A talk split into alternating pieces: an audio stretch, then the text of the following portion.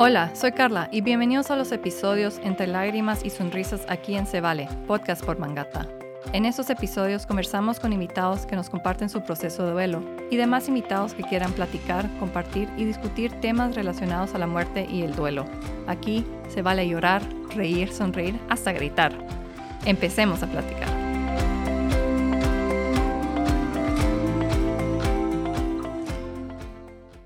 Crisa es una fan del podcast. Sí, tenemos fans. Y ella nos contactó directamente para contarnos un poco de su experiencia con el duelo. Ella perdió a su mamá a causa de cáncer hace cinco años y desde el diagnóstico hasta la muerte fue una complicación tras otra. Y lo peor de todo es que mucho de la enfermedad de su mamá, Krista, y algunos miembros de su familia lo tuvieron que vivir a distancia. Hoy estamos con Krista para que nos comparta un poco de su historia de la muerte de su mamá y cómo su proceso de duelo ha sido hasta el día de hoy, y cómo ha sido diferente para cada una de sus cinco hermanas, por ejemplo, ella usó la escritura como una forma de encontrar paz con el caos del duelo. Hola, Krista. Primero te quiero agradecer por escribirnos, compartir tu historia y por querer venir a hablar con nosotros. ¿Cómo estás el día de hoy? Hola, Carla. Gracias por la invitación y por permitirme estar aquí. Pues un poco nerviosa porque es un tema que uno casi nunca habla. Cuando uno lo habla es con gente cercana o gente que ha pasado por algo similar.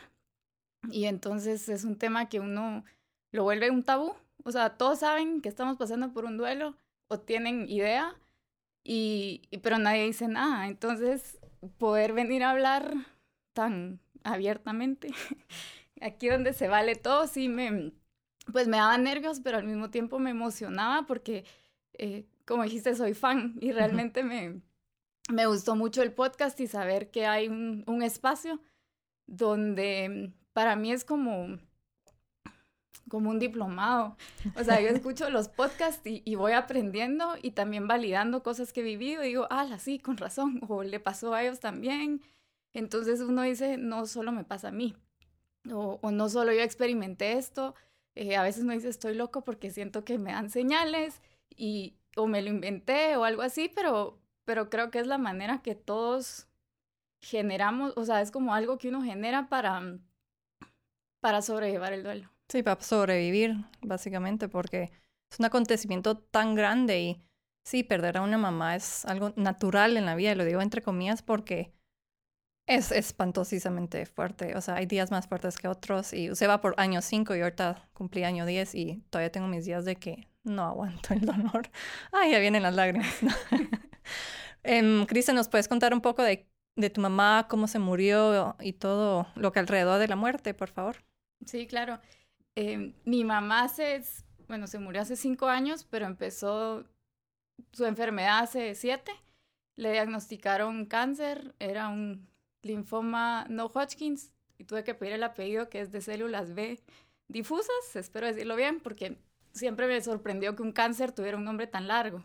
Usualmente es cáncer de tal órgano. Y era muy detallado. Ella empezó con con un tumor en la ingle y cuando pues le hicieron la, la operación para ver qué era, pues vieron que era cáncer. Tuvo seis meses de quimioterapia aquí en Guatemala y al parecer todo iba bien. El problema fue el primer chequeo que fue como a los dos meses tal vez de haber terminado. Las fechas pues son un poco confusas, pero más o menos así me recuerdo. Y le dijeron, miren, no, no funcionó. O sea, la quimioterapia atacó el primer tumor, pero generó otro. Pues no la quimioterapia, sino que el cáncer. Y entonces le salió otro tumor en la axila. Y pues han de haber hecho exámenes y entonces le dijeron, miren, la, la quimioterapia no, no es el tratamiento óptimo. Y entonces lo que se recomendó fue un trasplante de médula ósea. En ese entonces ninguno sabíamos qué era eso, ¿verdad? Era empezar a averiguar que eh, qué era un trasplante, cómo se hacía, dónde lo hacían. yo creo que muchos nos volvemos doctores o enfermeros cuando algo así pasa. Ajá, entonces uno tiene que empezar a entender en qué idioma me están hablando, porque no entiende uno nada, o sea, solo la palabra cáncer es conocida y el resto es una clase nueva de biología. Sí, idiomas nuevos y una rutina nueva también que va, que uno se tiene que adaptar. Ajá, y, y pues del otro es que uno no, no se entera todo porque pues, se vuelve un teléfono descompuesto, entonces el doctor le dice a mi mamá y a mi papá y después nos llega a nosotros el mensaje que ellos captaron. Eh, entonces mi mamá dijo, eh, decidió que se iba a ir a México. De las opciones que habían era España o México para hacer el trasplante de médula y optaron por México por la cercanía, que era más fácil viajar a visitar y cualquier cosa estábamos pues, a dos horas. Eh, bueno, se fue a principios de, del año en, a México para prepararse para el trasplante y uno cree que, bueno, se va, lo operan y ya, estuvo. Pero era un proceso larguísimo que duró un año y la tenían que preparar, o sea, su cuerpo y sus células y, y su mente más que nada, porque el trasplante implicaba pues la operación, pero las complicaciones siempre se dan postoperación. Usualmente no son en la operación y el, la postoperación implicaba un mes de cuarentena absoluta. Entonces ella iba a estar en un cuarto eh, desinfectado, donde solo entraban personas con mucha precaución. Y entonces tenían que prepararla a ella para esto. Muchos detalles nosotros los supimos hasta cuando ya estaba sucediendo. ¿Y todo eso, e, ese año ella estuvo en México? Sí, ella estuvo en México, entonces eh, por eso te comentaba que era un poco difícil para nosotros porque uno de por sí niega la situación. Entonces lo negamos y dijimos como no, eso no está pasando, eh, va a salir adelante. Y uno trata de ser optimista y nuestro enfoque como familia creo que siempre fue eh, echarle porras y va a salir adelante, pues lo que uno siempre quiere. Eh, pues a veces hay que ser realistas, pero pues no está de más tener fe y, y un poco de esperanza. Entonces viajábamos a verla, pero la situación médica, digamos, no la vivíamos día a día. Los primeros seis meses, pues sí vimos cuando se le iba cayendo el pelo por la quimioterapia, eh, pues los malestares que generaban. Eh, yo trataba de invitarla antes de, antes de que tuviera cada quimioterapia a que fuéramos a almorzar. Porque después no quería comer o, no tenía ganas o se sentía mal o le tocaba quedarse en el hospital y no era, pues la comida hospital no es rica. Entonces em, yo trataba como de, de que esa fuera nuestra como que una tradición bonita, una, como que una tradición bonita para crear una memoria bonita en un tiempo muy feo. Sí, Qué, qué, buenas palabras, una tradición. Sí, yo iba a decir una date, pero sí, una tradición cabal como sí. Sí, cuando uno le pone la cereza algo para que se mire mejor o sepa mejor, entonces sí, era una manera de, de pasarla mejor, ¿verdad? Y, tal vez de verle el lado bonito, decir, ay, no, ya me faltó un mes para ir otra vez a comer y, y, buscar un restaurante rico, que quisiéramos las dos, o a veces solo ella. Entonces, uno va buscando maneras como de saber llevar el proceso y de, pues, tratar de tener una vida medio normal a mí me pasaba que donde yo trabajaba en ese entonces miraba mucha gente seguido, era un supermercado. Y, y, siempre, hola, ¿cómo estás? ¿Cómo está tu mamá? Hola, ¿cómo estás? ¿Cómo está tu mamá? Y se volvió muy pesada la pregunta. Era como, o sea, yo trato de no pensar en eso todo el día y, y pues cada día alguien o cada dos días, mira, y uno entiende el deseo de la gente de preguntar y decir, mira, estoy pendiente, pero es agobiante, o sea, cuando uno le dicen y todo el tiempo le preguntan y uno como, sí, yo estoy bien, gracias. Y eso que es una pregunta simple, no te están pidiendo detalles de qué está pasando en quimioterapia o cómo le van al hospital, ni qué le dijo el doctor ayer, o sea, es una pregunta, ¿cómo está tu mamá? Pero es una cosa tan pesada que como decís, ¿cómo, ¿qué querés responder? O sea, ¿cómo respondes eso? Sí, entonces... O no querés responder. Ajá, y no, bien, gracias, pero la realidad no es esa, o sea, la verdad es que la está pasando mal, se siente mal, eh, no la hemos visto, está en México, eh, tampoco hemos visto a mi papá, entonces, pero tantos detalles uno nunca los da. Eh, y yo no sé si la gente los espera, porque creo que todos siempre quieren saber, bien, sí, sí. está avanzando o ahí está con el tratamiento, pero mm, a veces preguntamos cosas y no queremos una respuesta real. Sí, sí, sí, eso lo creo que la ve en un episodio donde Nadie te va a contestar, estoy en la M, me siento mal y quiero dormir todo el día. Y, o sea, entonces incomoda, o sea, uno se siente bien porque es honesto, pero incomoda a la otra persona. O sea, no. Es una manera muy. No sé si es. Es hipócrita, pero es. No sé cómo, cómo calificarlo en la sociedad que preguntamos por preguntar y así sí es porque estamos al pendiente, pero no estamos listos para recibir la respuesta honesta. Sí, exacto. Entonces ni la queremos dar ni la queremos recibir. Exactamente. Y, y cuesta. Eh, yo pues en el funeral sí lo comenté, dije, miren, gracias a los que preguntaban, pero para mí era pesadísimo. O sea, me tenía que quitar eso encima de que tal vez alguna vez fui pesada y fue como, tal vez hasta torcí los ojos y otra vez me están preguntando por esto.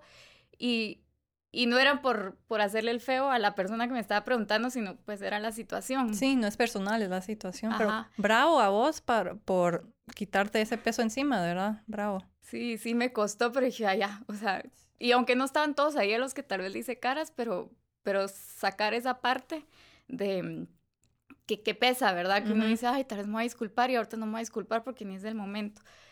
Y pues pasó casi dos años en México y, nosotros, como te digo, teníamos la versión que nos contaban mis papás.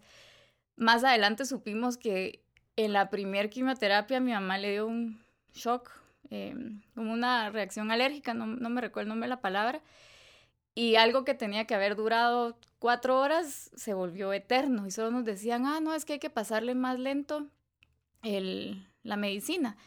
Y nosotros, bueno, y o sea, entendemos que era por no preocuparnos, pero a veces un poco de realidad es mejor. Cuando uno dice, a la poder entender las complicaciones que se pueden dar y no solo como, bueno, se fue a la quimio y ahí regresa en un par de horas, sino saber, o sea, esta quimioterapia le puede generar esto. Em, en algunos de los exámenes también el medio de contraste le dio alergia. Entonces son muchas cosas que uno no contempla y uno piensa en la quimioterapia en sí, como esto va a ser una bomba, pero la bomba es, es el cáncer en general, no es solo mm, el tratamiento. Em, pues como mencionaste, somos cinco hermanas y cada quien pues lo manejaba a su manera. ¿Y ustedes cinco vivían en la misma casa? Vivíamos tres juntas, no, cuatro, cuatro juntas. Em, sí, la grande pues ya vivía aparte y, y cada quien igual seguía su vida. Entonces era bien raro porque mis papás en México y uno dice, ay, se fueron de viaje, como que así la, mente lo maneja, se fueron de viaje un tiempo, pero el, viaje fue eterno. y, y, uno tiene que seguir con el trabajo, eh, las que estaban la, la, la, vida no para, el mundo no para. Ajá, todo sigue y encima te, te ponen este como peso encima. Entonces, bueno, seguí, carga con esto. Sí, y uno está en el trabajo y quiere disculparse al baño y a llorar miles y no sé, hacer tanto ruido porque el baño está ahí a la par de los escritorios y es... Sí, tengo memorias de eso. Sí, y uno, y uno no sabe cómo manejarlo, ¿verdad? ¿Y qué digo? Eh, donde trabajo ahorita me encanta que siempre dicen, si ustedes necesitan un break mental, por lo que sea, pídanlo. O sea, la salud mental es prioridad donde trabajas. Bravo, bravo. Y, y me impresiona porque digo, ¿cuántas veces ni siquiera nosotros nos lo damos a nosotros mismos, ni en el fin de semana? Y que en el trabajo nos digan, necesitan un break, pídanlo. Y, y de veras se los aplaudo y lo agradezco porque cada quien tiene su vida privada y a veces uno no cuenta. Y uno no quiere decir, necesito un día libre solo porque no me puedo levantar de la cama o porque no tengo ganas. Porque igual la sociedad o el gobierno no, no lo permite. O sea, uno tiene que estar tirado en cama con COVID o catar o, algo físico. Pero lo mental, emocional, se ignora o se, se pone de un lado y se marcha adelante, ¿verdad? Sí. Y lo otro es que yo creo que todos reaccionamos después de la muerte. Por ejemplo, yo empecé a ir a terapia casi un año después de la muerte de mi mamá se lo recomendaría a cualquier persona que vayan durante un proceso. Uno realmente es reactivo y no proactivo y cuesta porque todo se acumula y cuando ya tenemos mucho encima, como que limpiar un poco la mente y el corazón es más difícil. Claro. Entonces sí, pues yo empecé a ir a terapia después, pero me estoy adelantando un poco. Em, mi mamá, bueno, se hizo el trasplante, le hicieron radioterapia, le hicieron quimioterapia, le hicieron de todo en México para prepararla al trasplante, que fue en enero del 2017. Pasamos la Navidad anterior con ella, todos nos fuimos a México a, a tratar de ser como... Familia normal. ajá. familia normal. Iba a decir familia feliz, pero familia normal, con tus problemas, con tus situaciones, eh, pero convivir un poco. Sí. En, en lo que se podía, porque pues ahí era, ella era la rara con mascarilla, ahora nosotros todos somos los que usamos y tenía que tener precauciones también, ¿verdad? Que eh, lávate las manos, mira, eh, cámbiate de ropa o o si fuiste a la calle, quítate los zapatos, todo eso, porque al final, o sea, ya tenés defensas bajas y si encima te da un catarro o te cortaste y se te infectó, todo se atrasa, entonces había que tener como mucha precaución en ese, en todo ese tiempo. Hicimos como varios detalles con mis hermanas, em, un video, entonces le pedíamos a la gente que nos mandaran, era una canción de Diego Torres, se me fue el nombre ahorita, pero luego te cuento. Y pues pedimos que hicieran un video con frases de la canción y como para darle ánimos y todo. Y es parte de este optimismo que te decía, que no está mal. O sea, está muy bien y es muy bonito, pero tal vez vimos el cáncer como, ay, tal vez como una carrera. Mi mamá corría y cuando ya sabía que estaba mal, porque la gente lo siente, y ella igual quería hacer su carrera, entonces dijo, yo voy a hacer la carrera, no me acuerdo si eran 10K o 21K, pero dijo, ya me preparé, o sea, y ya sé que me van a decir que no voy a poder correr. Entonces hizo su carrera y como a los tres días se fue a la operación. Entonces creo que sí las personas con cáncer perciben algo, así como todos tenemos un sexto sentido, pueden percibir como qué te está diciendo tu cuerpo o también sabes que no es normal que de repente te crezca una pelota en una parte de tu cuerpo, ¿verdad? Entonces nos enfocamos tal vez, y, lo digo que es de mi percepción, pues que mis hermanas o mi papá lo habían visto diferente, pero como que fuera una carrera, entonces hay que echarle porras, se está preparando y todo. Y, y la meta obviamente era, era el trasplante. Y pues sí llegó a la meta, digamos, porque se logró hacer el trasplante, pasó el mes en, en cuarentena. Ahí pues obviamente estábamos en Guatemala, no la podíamos ver y, y todo era por, por chato, por llamadas con mi papá de eh, que nos daba updates, cómo iba la situación. A veces nos íbamos un tiempo yo, un tiempo mi hermana y así, pero creo que tal vez no fue suficiente, o sea, viéndolo ahorita hacia atrás, porque al final, o sea, sí, la enfermedad era mi mamá, pero la carga es de todos y le cayó a mi papá. Claro, dos años allá con ella y los sacrificios, o sea, ver a tu pareja de vida lo físico y lo emocional y lo mental, todo que se iba, no disminuyendo, pero así cambiando tanto. Yo creo que, así como hay, creo que hay grupos de Alenón, de familias y amigos de drogadictos y problemas de alcohol, yo creo que un grupo de apoyo para los que están pasando, que sus familiares están pasando con, por cáncer, porque es un cambio increíble que transforma familias. Aunque, y para las familias que logra vencer el cáncer, igual no, no son la misma familia que antes, ¿verdad? Y para las que nos destruyen, o sea, yo me acuerdo que mi rutina también, o sea, no, mi mamá no se tuvo que ir a México ni nada, pero sí una rutina de que cuando tocaba quimo nos íbamos al hospital y mis fines de semana era ir al hospital, no ir a paratear con mis amigos, ¿verdad? Y uno es como que quieres, no es que quieres estar enojado, pero uno está enojado con el mundo y por qué a mí me, pues, por qué le tocó a mi esposa, por qué le tocó a mi mamá, pero ellos son los que lo están sufriendo físicamente, pero nosotros también. O sea, no sé, es difícil explicar también. Sí, y como en, en, el duelo eh, son los que le dan fuerza a uno, ¿verdad? Porque ellos son los que están sufriendo y, y, tratan de animarlo a uno. Eh, y igual uno cuando le dan a el pésame, uno para consolando. Ay, sí, a las demás personas. Peor, Y uno dice, puchis, a mí se me murió la persona, mi mamá, el papá, el hermano, quien haya sido, y, y yo estoy consolando a la otra persona porque no sé de dónde le salen a uno las fuerzas y como el, la serenidad. Después viene la bomba que, te pasa encima el camión. El entierro es bien sereno, es misteriosamente sereno, por lo menos para mí. Eh, y, y después viene la bomba. Eso, o sea, misteriosamente, porque ¿de dónde, verdad? No sé. Eh, y la pregunta siempre es, ¿cómo lo viste? ¿Ala, re bien? O, ala, no, estaba hecho pedazos. O sea, nunca hay, estaba tranquila o, o una descripción adecuada, sino que siempre son los extremos. Sí, sí, sí.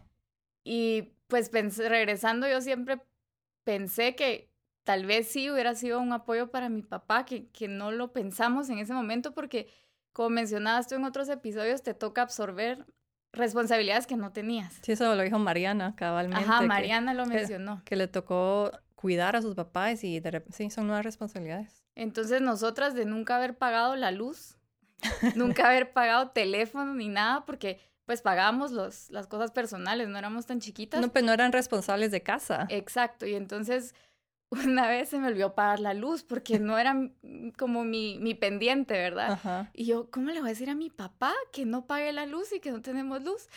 Y yo, no, entonces me fui, me salí a la oficina cuando me llamaron, mira, no hay luz, y yo, es mi culpa, ¿verdad? O sea, no podía decir, ay, se fue la luz por la lluvia, sino que yo no pagué. Y tampoco era que no me hayan dado el dinero, era, se me fue la onda. Y entonces yo dije, no le voy a decir a mi papá porque él ya tiene suficiente como para que encima le dije, le diga, mira, no pagué la luz.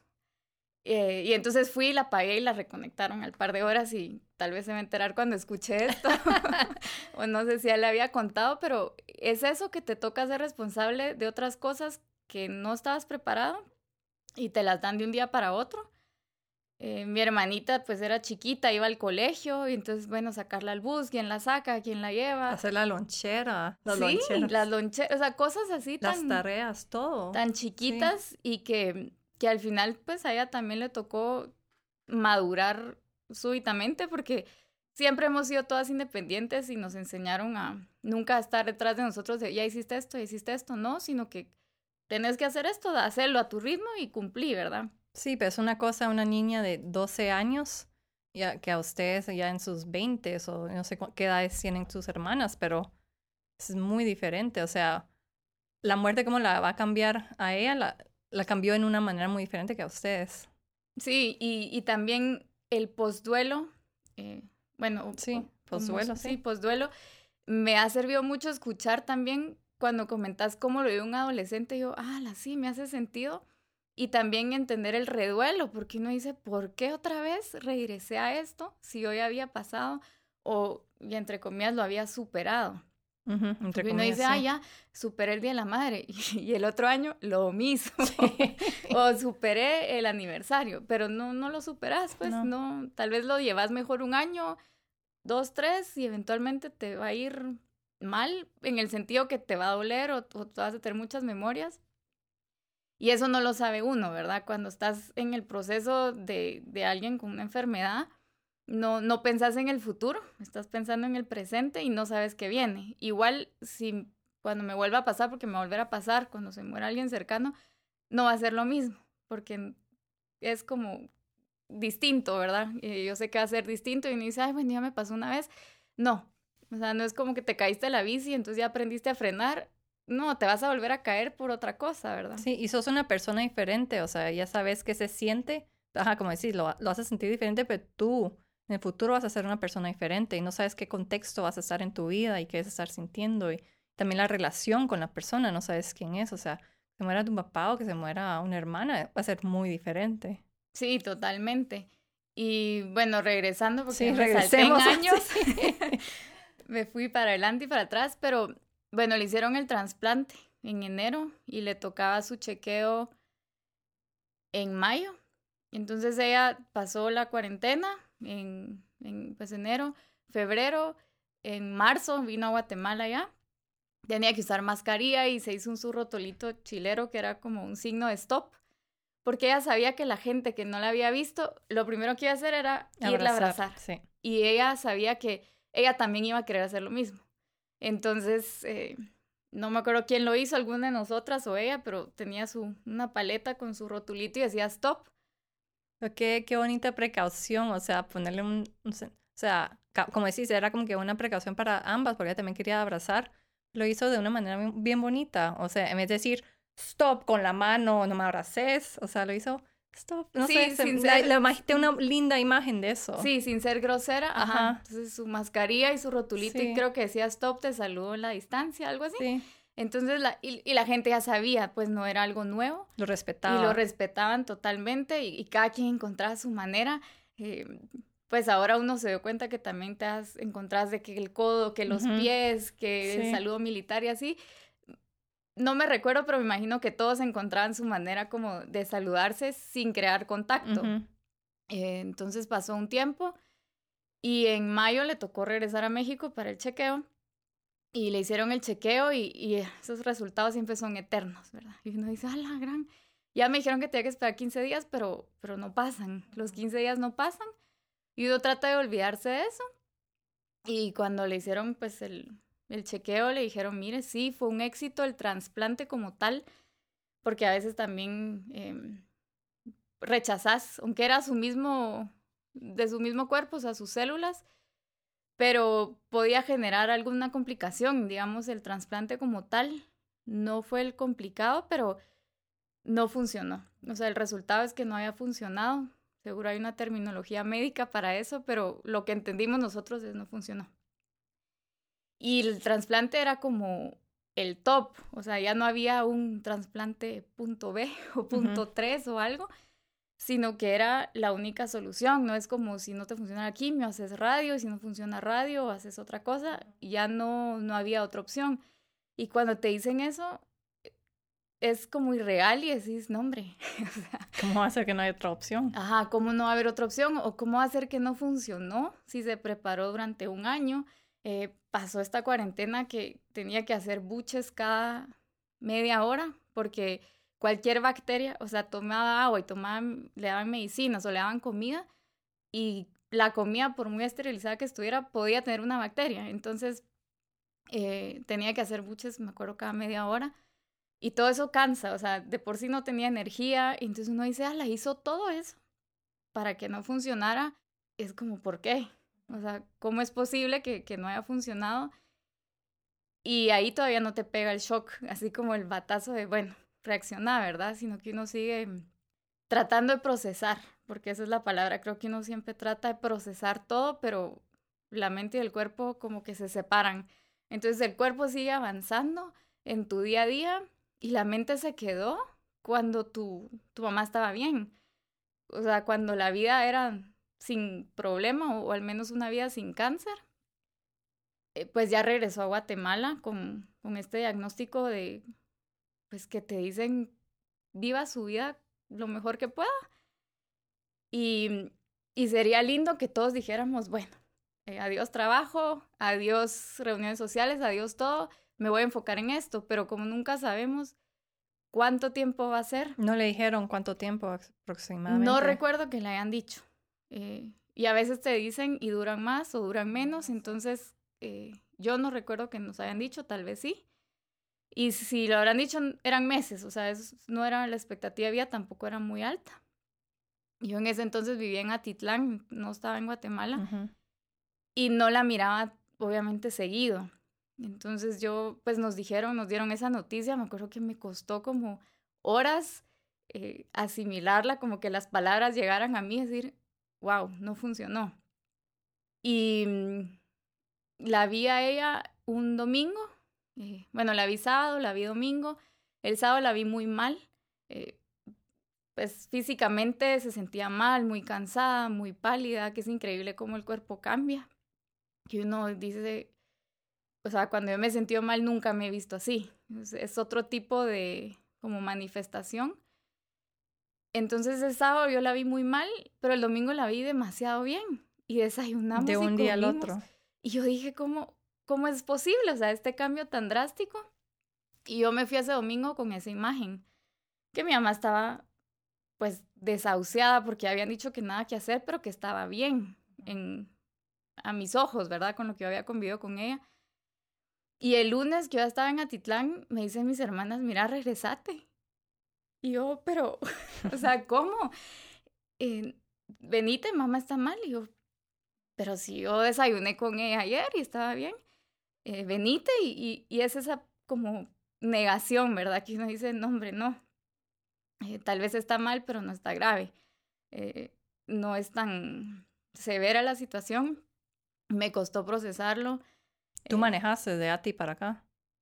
Sí, ya, y voy a llegar a, esa parte, pero, pero no me vine. O sea, el lunes yo no regresé. Eh, el martes me dijeron, mira, sí, o sea, venite, como ya estuvieras aquí. Y, y yo dije, bueno, me voy a ir ahorita, pero por el clima y por otras situaciones no me vine. Y entonces yo dije, el miércoles sí o sí me voy ya no había como, como vuelta atrás, eh, ya estaba tomada la decisión, o sea, me había costado por diferentes razones. Y yo dije, bueno, me voy. Y les dije a mis hermanas, salgo a las seis de la mañana. Si pasa algo, o sea, si mamá se muere, no me vayan a llamar.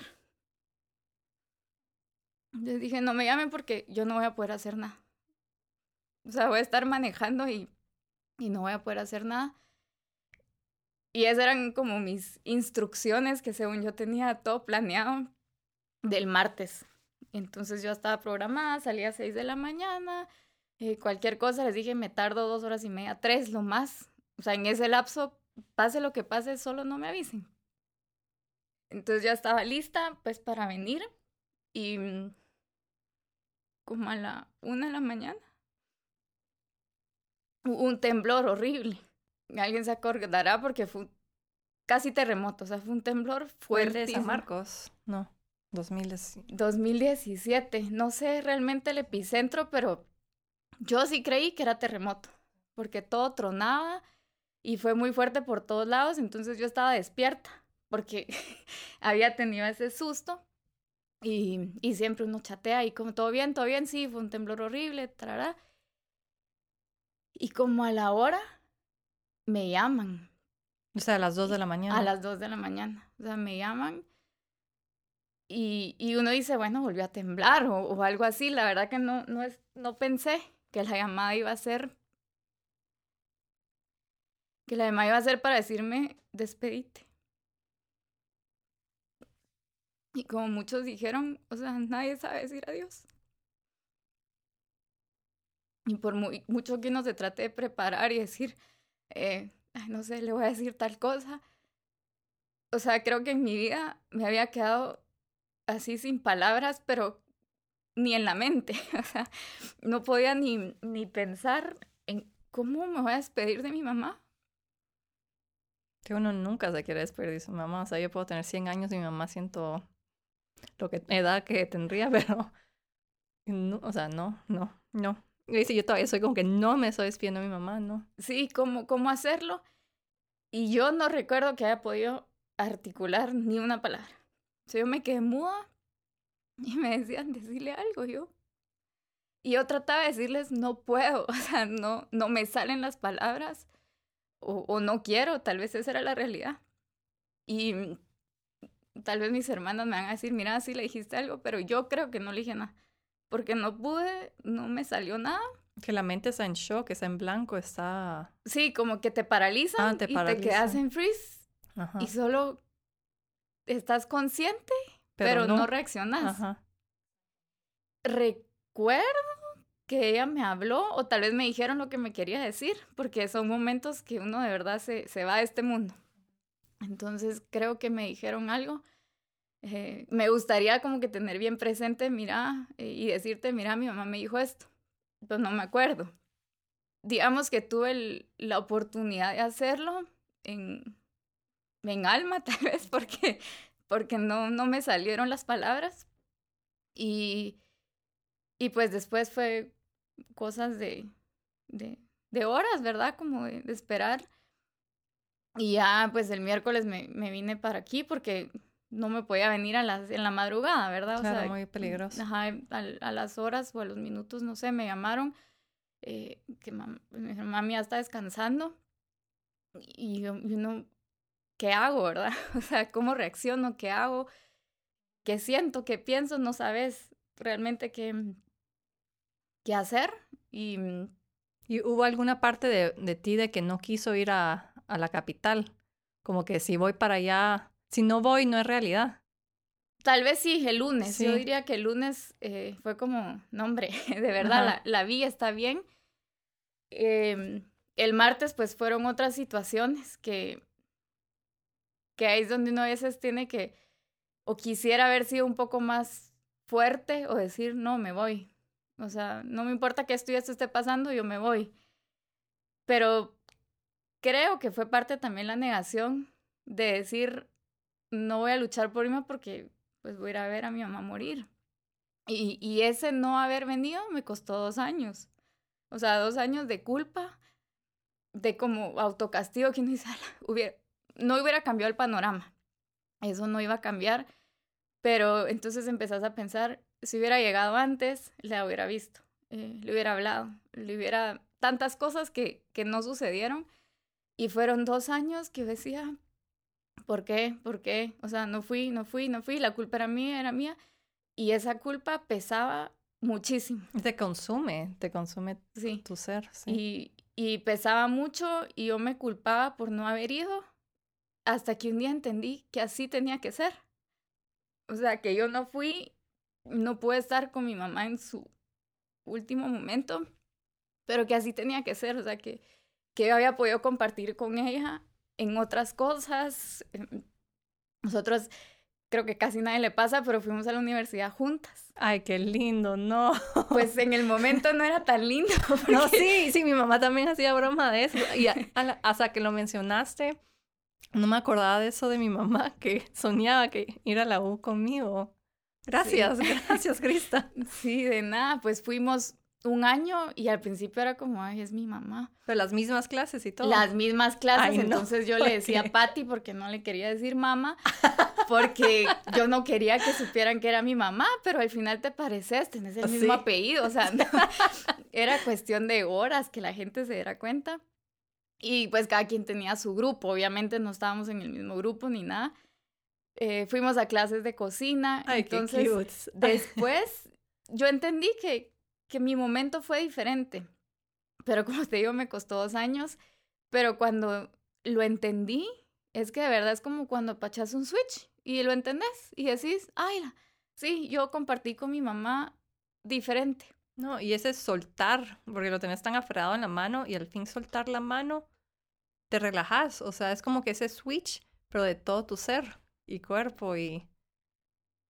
Sí, es que a veces es que uno le da tanto miedo dejar esas ideas libres, porque uno se está convencido de que así fue y que la cu- autoculpabilidad que vos hablas es, es que se vuelve parte de nuestra identidad. Sí, sí, y yo no, no podía decirlo, ¿verdad? Cabal, Eh, y mira, y, y me preguntaban cosas y casi que, ¿por qué tú no estuviste? Y yo, y entonces otra vez, ¿verdad? Regresa y bueno, no estuve y nunca das explicaciones al 100, pero tú sabes las respuestas y entonces te volvés a mm, autojuzgar. Entonces después de dos años que yo entendí, dije, ¡ala, qué rico! Bueno, me liberé de la culpa. Pero después de la culpa vienen como el reality check de decir, wow, o sea, no fue mi culpa, eh, eso iba a pasar y no sé qué, y entonces empezás a vivir otra realidad, eh, tristeza, molestia, o sea, enojo y como ala porque a ella, eh, porque no funcionó, eh, te sentís triste sin razón. Yo realmente, mm, pues había estado triste por diferentes cosas, pero es una tristeza tan intensa que yo decía, miro el techo y lloro, miro el piso y lloro, eh, me hago un sándwich y lloro, o sea, Sí. todo lloraba automáticamente, escuchas una canción y lloras, te dicen felicidades y lloras, o sea, no, no lo puedes controlar y pues yo tiendo a como a, a vivir las emociones solita, y entonces eh, menos las alegres, porque esas uno sí las comparte con todos, pero entonces si estoy enojada no voy a decir nada y me quedo callada. Si estoy triste, no que no se den cuenta y voy a hacer como que estoy contenta. Si, no sé, todas las, las situaciones como que trataba de camuflajearlas y eso también pues me iba absorbiendo. Yo sí fui a terapia con una psicóloga, o sea, empecé a caer en una depresión que yo no me había dado cuenta. Y cuando ella me dijo, mira, estás en depresión, porque uno escucha de la depresión, pero no sabe qué es hasta que la vive. Y hasta que ya estás viviéndola bastante, porque no es como que al principio te des cuenta, me pica la roncha y entonces sabes que te des un piquete. Cuando ya estás en depresión tenés como varicela en todo el cuerpo, o sea, Qué lindo, qué linda metáfora. Em, qué linda. Yo creo que otra cosa de la depresión es que es difícil explicar eso del de no poder salir de cama. No es que no querés, es el no poder. Sí, yo pues nunca es que estuve como que no quisiera salir de la cama, pero te dejas de arreglar. Sí, o sea, sí Eh, que se manifiesta en Ajá, diferentes se formas. manifiesta, la gente se da cuenta, te preguntan por qué ya no te arreglas y tú, ay, de verdad, ya no me arreglo. Como que no lo notas. La gente que, que se atreve a decirte algo, porque muchos se dan cuenta o bajaste de peso, Sí, pero como que les da pena y no muchas quieren decir nada. situaciones que vas manifestando, que a veces sí necesitas una ayuda profesional que te guíe y te saque y, y también que te lo describa y te confronte y te diga, mira, esto. Y pues mi psicóloga me ayudó muchísimo y, y en parte del proceso que tenía que manejar esta culpa, la tristeza, eh, eh, el extrañarla y todo esto, me pedía que escribiera. Entonces me decía, mira, escribime cómo te sentiste hoy. Eh, pone tus altos y tus bajos y uno dice, wow, estoy bien arriba y estoy bien abajo. No es una, la vida es una montaña rusa, pero aquí eran unos picos para arriba, para abajo muy cambiantes. Y en una de esas me pidió que le escribiera una carta. Me tardé un par de semanas. O sea, yo empecé a escribir la carta y yo lloraba, lloraba y no pasaba de tres líneas. Después avanzaba otro poquito, lloraba, lloraba y me quedaba estancada. Hasta que al fin la pude terminar. Y la leí y seguía llorando. Y la leí el día que se la tenía que como presentar. Y yo dije, no, ya no voy a llorar cuando se la lea. Y se la leí y me dice, ¿me la puedes volver a leer porque no te entendí? Ay, no. Y yo, bueno, ahorita voy, respiro. Se la leí, era, pasaba por muchas cosas, eh, tal vez era una como carta de disculpa mía hacia mi mamá por no haber estado, por muchas cosas que uno nunca dice eh, o que uno quiso haber hecho, pero pues nunca se dieron. Y la carta pues era así también un sub y baja de emociones. Y mi psicóloga me dice, mira, qué, qué lindo, ¿cómo lo escribiste? Yo, ¿cómo así? Mira, la carta pues es dura, es difícil, es muy emotiva, pero lo pusiste muy bonito. Y yo, bueno, y todo lo que yo le iba comentando eh, con otra, mi prima que me ayudaba, que también es psicóloga, y me decía, qué interesante cómo lo pone. Y entonces dije, bueno, escribo interesante o bonito. Y empecé a escribir para manifestar lo que yo iba sintiendo. Entonces empecé a escribir un poema eh, para el aniversario de mi mamá, después que un poema por otras cosas, y, y empecé, pues ahí nació en mí la escritura y la poesía y mi manera de poder decir, estoy extremadamente triste, o te extraño demasiado, o o me pesa, o sea, el duelo me pesa mucho sin tener que, que escribirle a la gente. Entonces yo sabía que, pues aprendí que escribía un poema y era una forma como, va, ya lo saqué. O sea, lo, lo siento, pero lo saqué de mí. Y, y para mí ese es el regalo más lindo. No sé si nos puedes compartir uno de tus poemas, por favor. Voy a hacer el intento. Te voy a compartir el del segundo año. En algún momento tuvo título, pero al final le puse 14 de junio 2.0. Pasan los días, los meses e incluso los años. Y uno piensa que el tiempo lo cura todo. Que el dolor y la ausencia se irán evaporando. Pero pasan los días, los meses e incluso los años. Y me doy cuenta que aunque tu dolor no está ahí, tu ausencia cobra fuerza y todos los días me descubro pensándote. Quisiera contarte tanto y leerte, pues hace mucho que nos dejamos de ver. Hace más de tres años que nos volvimos mejores amigas en el chat. Ahí manteníamos una relación llena de audios, fotos y textos. Entre letras lográbamos burlarnos de la distancia y sentirnos cerca. Hace 15 días que mis sentimientos alborotados están. En ese remolino de emociones pude descifrar que es por ti. Me doy cuenta de que el 14 de junio no es más que una fecha en el calendario. Nunca te fuiste. Ahora vives dentro de mi corazón y te llevo conmigo a donde el destino decida llevarnos. Muchas gracias, Crisa, por compartir. Tengo unas preguntas más, no sé si em, con inspiración de tu poema, si nos puedes decir para ti el poema en una frase, ¿qué es? Es un viaje por estaciones, porque uno puede estar muy bien y de repente te cae el chaparrón de emociones, o estás muy mal y mejoras un poquito, pasas un tiempo bien y después otra vez. Em, es como un cambio climático, realmente, que te agarra desprevenido porque puedes estar en algo tan alegre y tan emotivo positivamente y de repente te sentís mal y, y no te avisa, solo te cae encima. Solo viene y, y cuesta porque, pues el, el 14 de junio le escribí otro poema y es como ya mi, mi tradición, te voy a robar la palabra, mi tradición de hacerlo. Y, y, tal vez después podemos compartir en, ya los, pues, los poemas para no leerlos todos, pero los, los leía y yo decía, ¿cómo se puede equivocar uno que a veces cree que un duelo tiene que ser siempre negativo? Y yo así había vivido los primeros cinco años, como algo pesado, difícil, complicado, que te cae encima de vez en cuando. Pero después dije, también hubo momentos bonitos, o sea, eh, no toda la vida mi mamá estuvo enferma, no toda la vida estuvo con médicos o no toda la vida estuvo en México. Fueron sus últimos dos años, pero uno se olvida de todo eso y se enfoca en como en lo último, ¿verdad?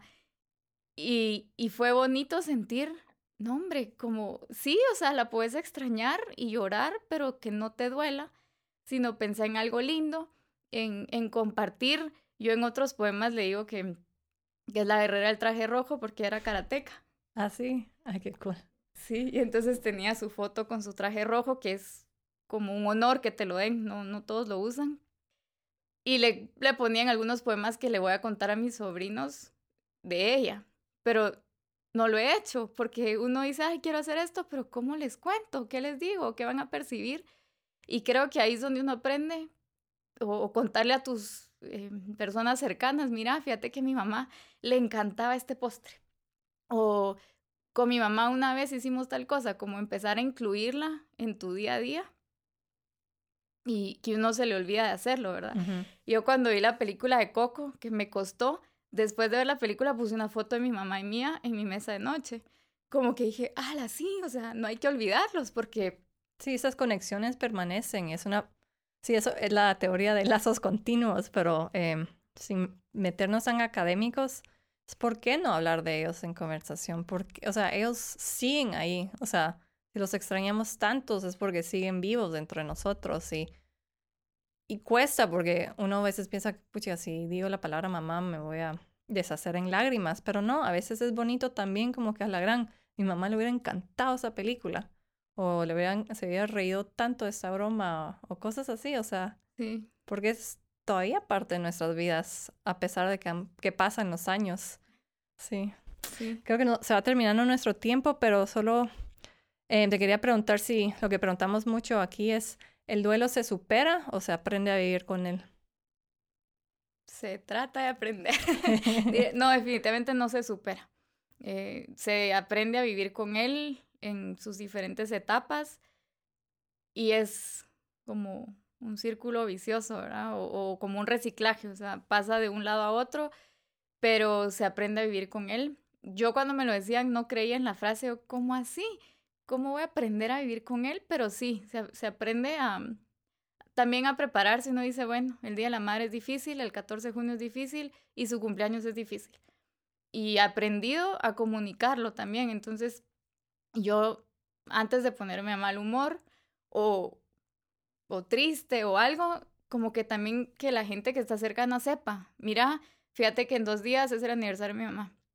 Entonces, pues para que sepas, tal vez voy a estar un poco sentimental. Sí, porque la gente no sabe, no adivina, o sea, cuántos amigos o esposos novios de verdad van a apuntar de que el 14 es la fecha, ¿verdad? Sí, a mí se me olvida cada año y digo es 14 de junio eh, o es 15 y siempre pregunto y me dicen Cristo es 14, pero tal vez porque me quedé como el 15 la enterramos y el 14 se murió y uno...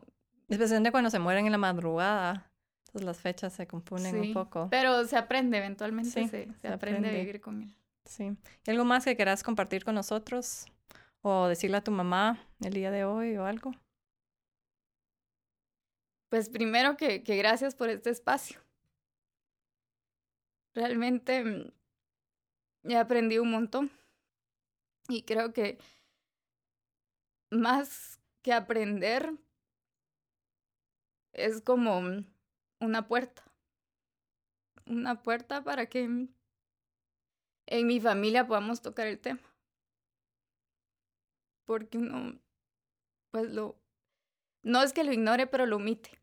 Y y a veces no sabe que lo que yo siento, tú siente el otro, o entender que el otro va a sentir diferente porque es adolescente, o porque es más grande, o porque es la pareja, porque diferentes cosas. Entonces, em, creo que es un, un regalo. Así que gracias. No, gracias a ti, de verdad, venir a contarnos la manera que te que hablas, o sea, yo, y que describís a tu mamá, o sea, yo la quiero conocer, que es una karateca que fue a la universidad contigo, qué espectacular mujer.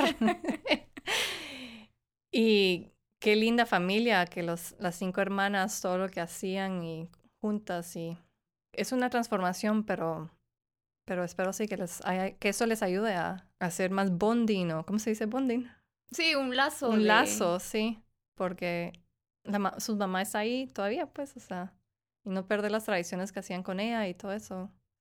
Sí, creo que es una puerta a un nuevo camino. Sí, exactamente. una puerta a un nuevo camino en familia, de entender el duelo como algo que nos va a acompañar y que es individual. Sí, respetar que cada quien lo está viviendo a su manera porque es diferente persona y la relación que tenían con tu mamá era diferente con cada quien. Sí, exacto. Pero bueno, muchas gracias, Crista. Gracias a ti. Yo pude haber platicado con Crista por horas y lo vieron que de repente casi se fue la hora y apenas nos dio tiempo de leer uno de sus poemas. Hice la broma que Crista es una fan, pero ella se rió, así que se vale. Ella me contactó en las redes, comentó un poco de quién es, quién se murió y de ahí salió la entrevista. La culpabilidad y las preguntas, si hubiera, la consumieron por dos años y gracias a buscar ayuda profesional con una psicóloga, quien la ayudó a no solamente enorme peso de culpabilidad, pero la guió a un camino que ahora la ayuda a tener paz, su lugar de respiro.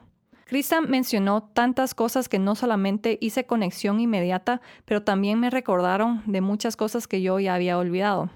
El cambio total del momento que una persona querida es diagnosticada con cáncer, de acompañar a las quimioterapias, de cómo uno se vuelve casi enfermero, o sea, la memoria es tan selectiva que hay tantas cosas de los momentos malos que uno recuerda con tanta claridad y los momentos que uno quisiera recordar y guardar por siempre son los que se nos olvida, se nos van de la vida. Me encantó que ella aclaró que su depresión se manifestaba de otra manera que de alguien más, porque las enfermedades mentales se manifiestan de diferentes maneras porque somos seres diferentes, vivimos y enfrentamos la vida de diferente manera. Creo que Crisa fue muy certeza al decir que el podcast es como un diplomado del duelo, y lo es, de cierto modo. Me encantó que Crisa utilizó varios conceptos como el reduelo y de manera indirecta la teoría de lazos continuos. Esos forman parte del lado académico, perdón, ahem, ahem, tanatológico del duelo y cabalmente de eso les quiero hablar pronto. Esta primera temporada fue como un curso básico o primer diplomado del duelo. La segunda temporada nos vamos a enfocar en crear esa comunidad de apoyo y empatía para los que estamos en duelo y que tanto lo necesitamos. Gracias por escuchar este episodio de Se Vale, podcast por Mangata. Si quieres aprender más de lo que hablamos, siga nuestras redes bajo el nombre Se Vale Podcast. Visita nuestra página web sevalepodcast.gt o escríbanos a info.podcastevale.gt. Hasta la próxima y recuerde, no estás solo.